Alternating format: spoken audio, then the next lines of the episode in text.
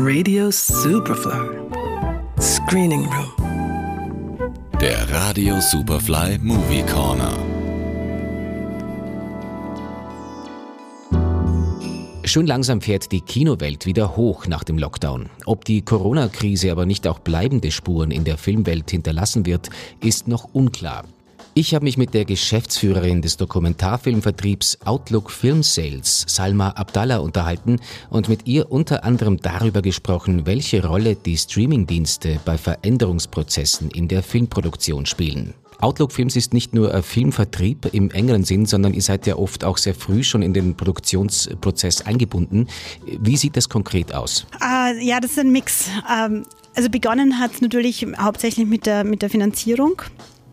Inzwischen ist es schon viel mehr. Das ist einerseits der Erfahrungswert und dass wir als Firma auch gewachsen sind und unsere Kontakte mit, ähm, mit dem Markt auch zum Teil natürlich ähm, von, von den Produzenten gern gehört wird, um ein bisschen zu verstehen, äh, wo das Potenzial liegt von einem Film.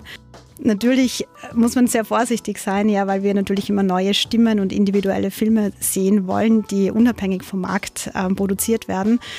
Trotzdem gibt es so ein paar Anhaltspunkte zu der Thematik oder ob man einen bestimmten Schwerpunkt herausarbeiten kann, wo man sagt, okay, es gab schon zu viel zu dem Thema. Ähm, wir brauchen stärkere, einen stärkeren weiblichen Hauptcharakter in dem Film und so weiter. Also man kann da schon auch eingreifen, ohne zu sehr in die künstlerische Freiheit einzugreifen.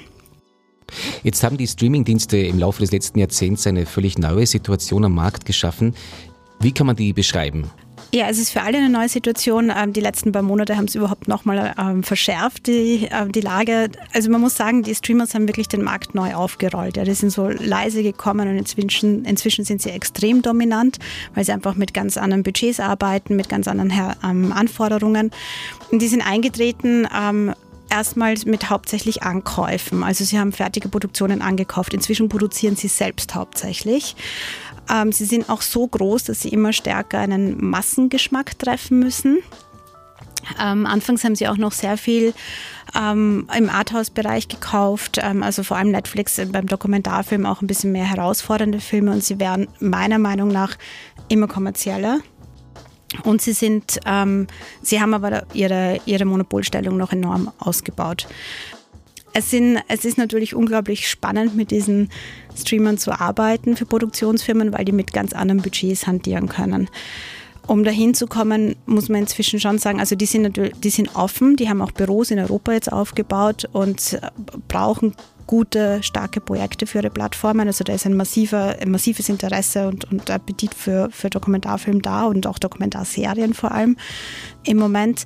Man muss sich schon bewusst sein, ähm, dass, dass es eine gewisse Zugangsschwelle trotzdem gibt. Ja, also das muss jetzt ein, schon auf, mit einem Narrative kommen, das für, für, also dass man, wir sagen so Netflixy zum Beispiel einfach aussieht. Und wenn man jetzt zum Beispiel die neuen Dokumentarfilme auf Amazon sieht, das sind hauptsächlich äh, Sportsdokus, die halt mit einer starken Inbuild-Audience kom kommen. Und das ist jetzt mit Corona hat sich das noch enorm verschärft. Also, weil ähm, ohne Festivals zum Beispiel, wenn es jetzt nur um die digitale Welt geht, dann schaffen es eher Filme, die besonders noisy sind, die besondere Aufmerksamkeit bekommen oder die eben schon mit einem fertigen Publikum kommen, einer Fanbase. Ist das jetzt wirklich tatsächlich so, dass Dokumentarfilmer, die jetzt eher einen, einen künstlerischen Anspruch ähm, äh, erheben, tun sich die jetzt schwerer mit den großen Streamern? Ja, also das ist jetzt meine Meinung, meine persönliche, aber aus, aus den letzten Jahren und aus, aus, der, aus, dem, aus der Erfahrung unseres Katalogs heraus, gerade jetzt, wo uns auch die Festivalwelt wegfällt, wo du die Ambassadors hast, ähm, Festivalprogrammatoren und die Kritiker, die jetzt auch natürlich viel weniger sehen, weil, sie, weil diese ganze Festivalwelt einfach nicht existiert und kein Bass kreiert wird. Und ähm, das Kinopublikum fehlt, haben es ein bisschen, weiß nicht, Filme, die ein bisschen langsamer laufen, die mehr challenging sind gegenüber den ähm, fürs Publikum in zum Zusehen, die haben es im Moment schwer und da verliert jetzt gerade eine ganze Generation an Filmen in diesem Jahr. Ich hoffe, das wird sich wieder ändern und ich bin auch sicher, dass es da wieder so eine Gegenrevolution ähm, geben wird äh, der Zuschauerinnen. Aber im Moment sieht es nicht so gut aus für diese Filme.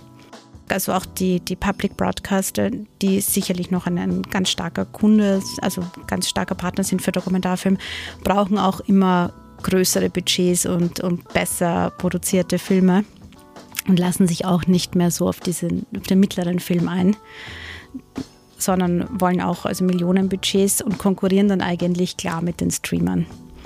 Aber arbeiten mit viel kleineren Budgets im Ankauf. Also da wird es manchmal ein bisschen äh, schwierig. Und da ändert sich auch viel in Zukunft. Also die werden mehr zahlen für größere Filme und dafür noch weniger für die kleineren Filme. Äh, ihr vertreibt eure Filme ja sehr international. Unterscheidet sich das äh, Publikum in Österreich eigentlich von dem in anderen Ländern? also man hat schon immer so eine, eine Sehkultur. Also man muss da aufpassen, dass man nicht extrem generalisiert, aber wie gesagt, also zum Beispiel der Dokumentarfilm in Frankreich ist meistens äh, cineastischer gebaut, als die Deutschen ihn mögen. Also in Deutschland kann man da gerne einen Sprecher haben, das kann sehr edukativ sein, das macht in Österreich auch nichts. Was wir spüren, ist, dass ähm, im, der Dokumentarfilm im Kino ähm, zum Teil sehr gut läuft, aber oft, wenn es jetzt nicht ein Thema ist wie Bauer Unser, oft sehr auf Wien zentriert ist und nicht so stark in den Bundesländern vertreten ist, wie das wie das in manchen, also zum Beispiel in, in den Niederlanden das ähm, der Fall ist, wo der Kommentarfilm eigentlich extrem gut ähm, in den Kinos läuft. Die haben aber halt auch eine, eine starke Sehkultur für Dokumentarfilm, auch im, im öffentlich-rechtlichen Fernsehen. Das ist auch etwas, was wir ganz stark ähm, vor einem halben Jahr auf dem Filmmarkt gemerkt haben, ist, dass es immer mehr, ähm, immer mehr Fernsehsender gibt, die von äh, Privatpersonen geführt werden. Jetzt war das zum Beispiel in, in äh, Mexiko, war das, war das jetzt ein neuer Sender und die haben natürlich dann ihre eigenen Regeln. Also da nichts Politisches, ähm, kein Sex, keine Drogen. Äh, das ist natürlich die Essenz von Dokumentarfilm oder auch des Arthouse-Films ist zu provozieren und, und auch durch die Kunst ähm, die Gesellschaft zu kritisieren. Und das wird dort halt einfach nicht akzeptiert, weil das natürlich dann auf den auf die Person zurückfällt, die den Sender führt. Das ist dann ein Billionär, der vielleicht auch politisch irgendwie engagiert ist. Und diese Filme werden, finden halt dann weniger Raum. Salma Abdallah, die Geschäftsführerin des Dokumentarfilmvertriebs Outlook Film Sales, war das im Gespräch. Johannes Romberg, Radio Superfly. Radio Superfly im Kino. Screening Room. Präsentiert vom Filmarchiv Austria.